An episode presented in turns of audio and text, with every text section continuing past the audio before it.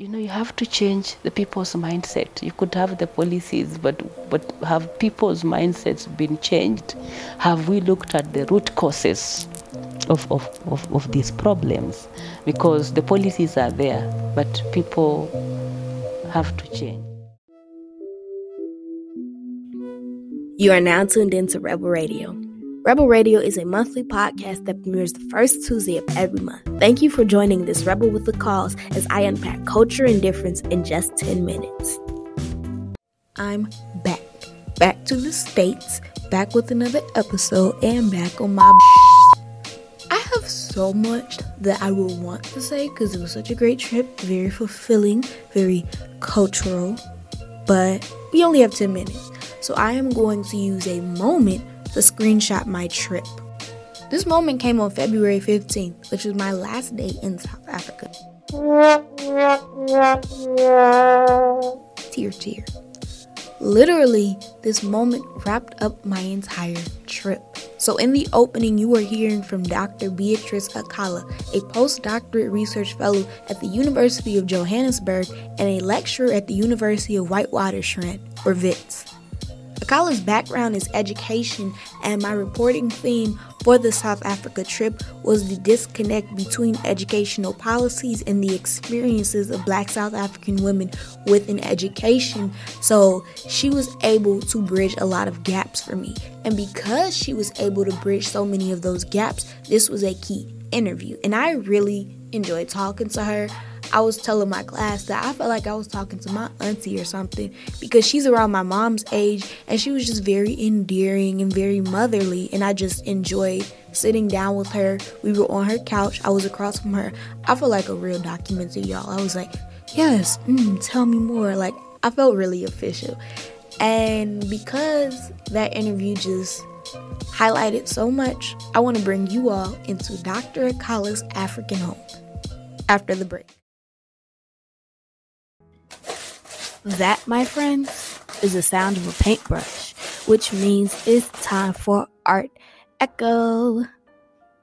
So the giraffe is uh, this giraffe is from Kenya, and uh, yeah, just just a majestic animal looking down upon everybody. it has that presence.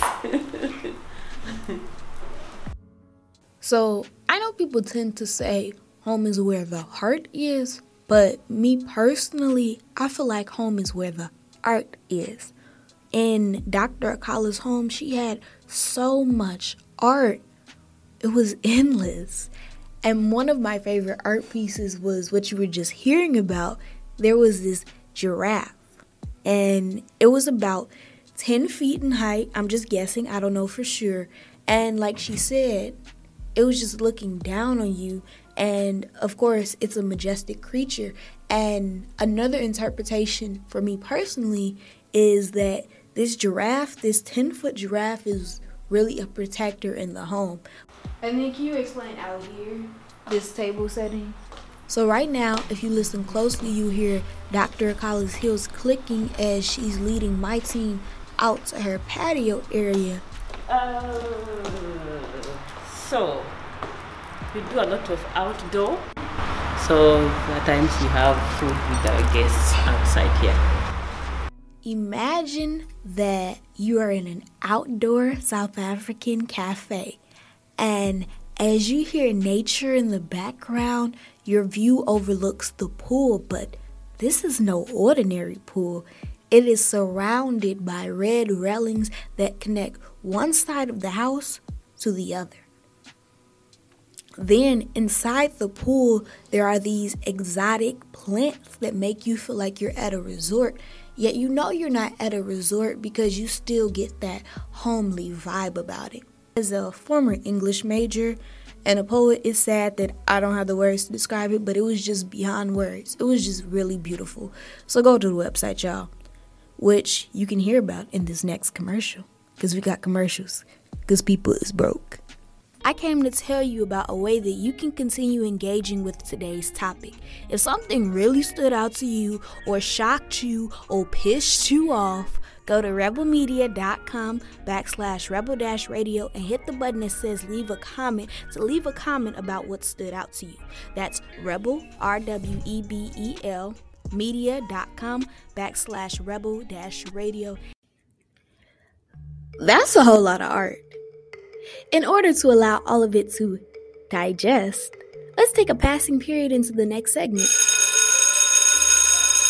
I'm really grateful for Dr. Akala for welcoming me and my team into her beautiful property because it showed a healthy balance of luxury, comfort, and love. Now, on to the heavy stuff. During my interview with Akala, we talked a lot about education. And if you remember from the last episode, I mentioned a movement called hashtag total shutdown that is happening across campuses in South Africa. Total Shutdown was formed by women and gender non binary people in South Africa and it challenged the government in South Africa to address rape culture on college campuses. Because Total Shutdown showcased an intersection between education and social justice, which was essentially my reporting theme in South Africa, I asked Dr. Akala her thoughts on total shutdown and if she had any personal recollections of when it started, since she's a lecturer at the University of Witwatersrand. Before I go further, though, I would like to give a trigger warning about the next part of the show. So, I am going to be describing sexual assault and suicide, which may be triggering for some listeners, so listener discretion is advised you know, she reached out several times on, on her Twitter. She had things, you know, written all, you know, over there and just explaining how she was feeling. But you know, most of the times we don't get take time to read what our friends are writing. You know, we, we just think it's a, a general comment, which wasn't con- which was in general. It was really specific to what was happening to her. So that was quite sad. Right now, Dr. Akala is responding to total shutdown and the issue of sexual violence in South Africa. She also mentioned Khensani Maseko, a student at Rhodes University who committed suicide after being sexually assaulted and feeling that her claim was not taken seriously. Akala, who has a personal connection to Maseko, said that anyone who knows someone who is a survivor of assault should be diligent about checking on the emotional well being of their friends and family because unfortunately, Maseko is one of many South African women who feel unprotected by their government. And when talking about this disconnect between policy and practice, Akala had this to say. I think we have um, we have policies in place. Like South Africa has very good policies uh, regarding gender. The problem is in the implementation. We do have it, we do have uh, policies that, that, that, have been put in place. So I think we just need to go back into th- those policies and see the gaps. What, what, what haven't we done in order to be able to boost uh, gender equity in education in general and higher education in particular? That, that's, that's what I would say. Akala also mentioned Jacob Zuma. If you remember from the first part of the episode, Zuma is the former president of South Africa, and he was accused of sexually assaulting a woman who he was close to. It was it was quite sad, you know, when it comes to high level uh, violence.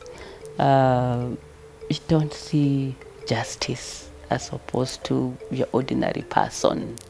So if the president can get away with it, how about me i can also do it so i think taking away taking away the agency part of, of, of human beings. In a way people look at you as a hero.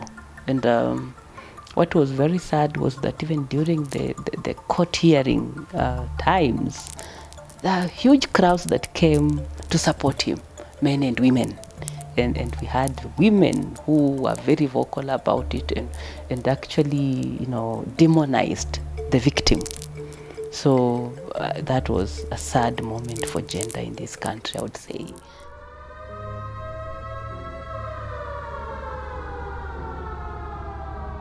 So that was a few snapshots of our interview and a big snapshot of my trip, but there is so much more that I would want to say, and I welcome any comments, questions, concerns you have.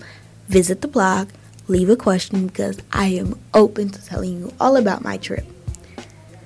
And I wish I could tell you more, but we don't have enough time to do that. So instead, I'm going to give you some tips if you are a journalist going on your first reporting trip overseas. Here's three tips. Number one, try everything. One of my favorite parts of being with Dr. Akala and her family is that her son took us to KFC, and the KFC in South Africa is so much better than the KFCs in America, especially in Chicago. It's disgusting. And I was happy because I had never had KFC that tasted so fresh, which is sad to say, but it just tasted so fresh and that was foreign to me. And I just, I was in shock. So try everything. And I didn't just be an American and only try foods that are available here. I also tried a lot of South African foods. I actually went to a restaurant and I asked the waiter, What can I only get here? So I tried duck for the first time. It was pretty good. And you just never know what you're going to discover. So try everything, please. Number two, trust your intuition. So I won't get into any details, but my reporting plan didn't go as planned because I wanted to cover women's health in South Africa, and that just wasn't a possibility because of the time constraints and because we only had a week there.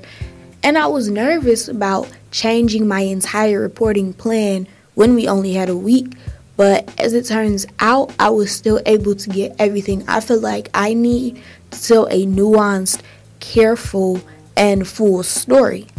So I just had to trust my gut and I just had to know that I'm a great reporter. I've been doing this for some years now. I have a lot of experience. And even though this was my first time doing a reporting trip, I just had to trust who I was. And that was just navigating imposter syndrome, anxiety, all of those things, and putting those aside and just having faith in myself, which is actually my final tip have faith because it will all work out. So let me tell you a story.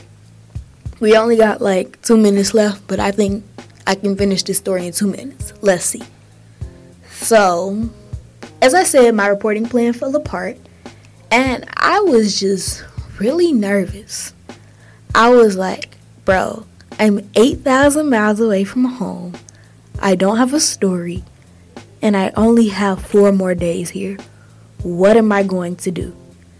So, like I said, I had a lot of anxiety and I was really worried, but I trusted my intuition and I had faith that it was all going to come together. So, on the very last day, and as my classmate said, on the 11th hour, everything came together. And I think that's another reason why I was just so grateful for my interview with Dr. Akala because because of all my anxiety throughout the week and because I didn't really get to do anything fun within South Africa, which was disappointing, but an opportunity to go back.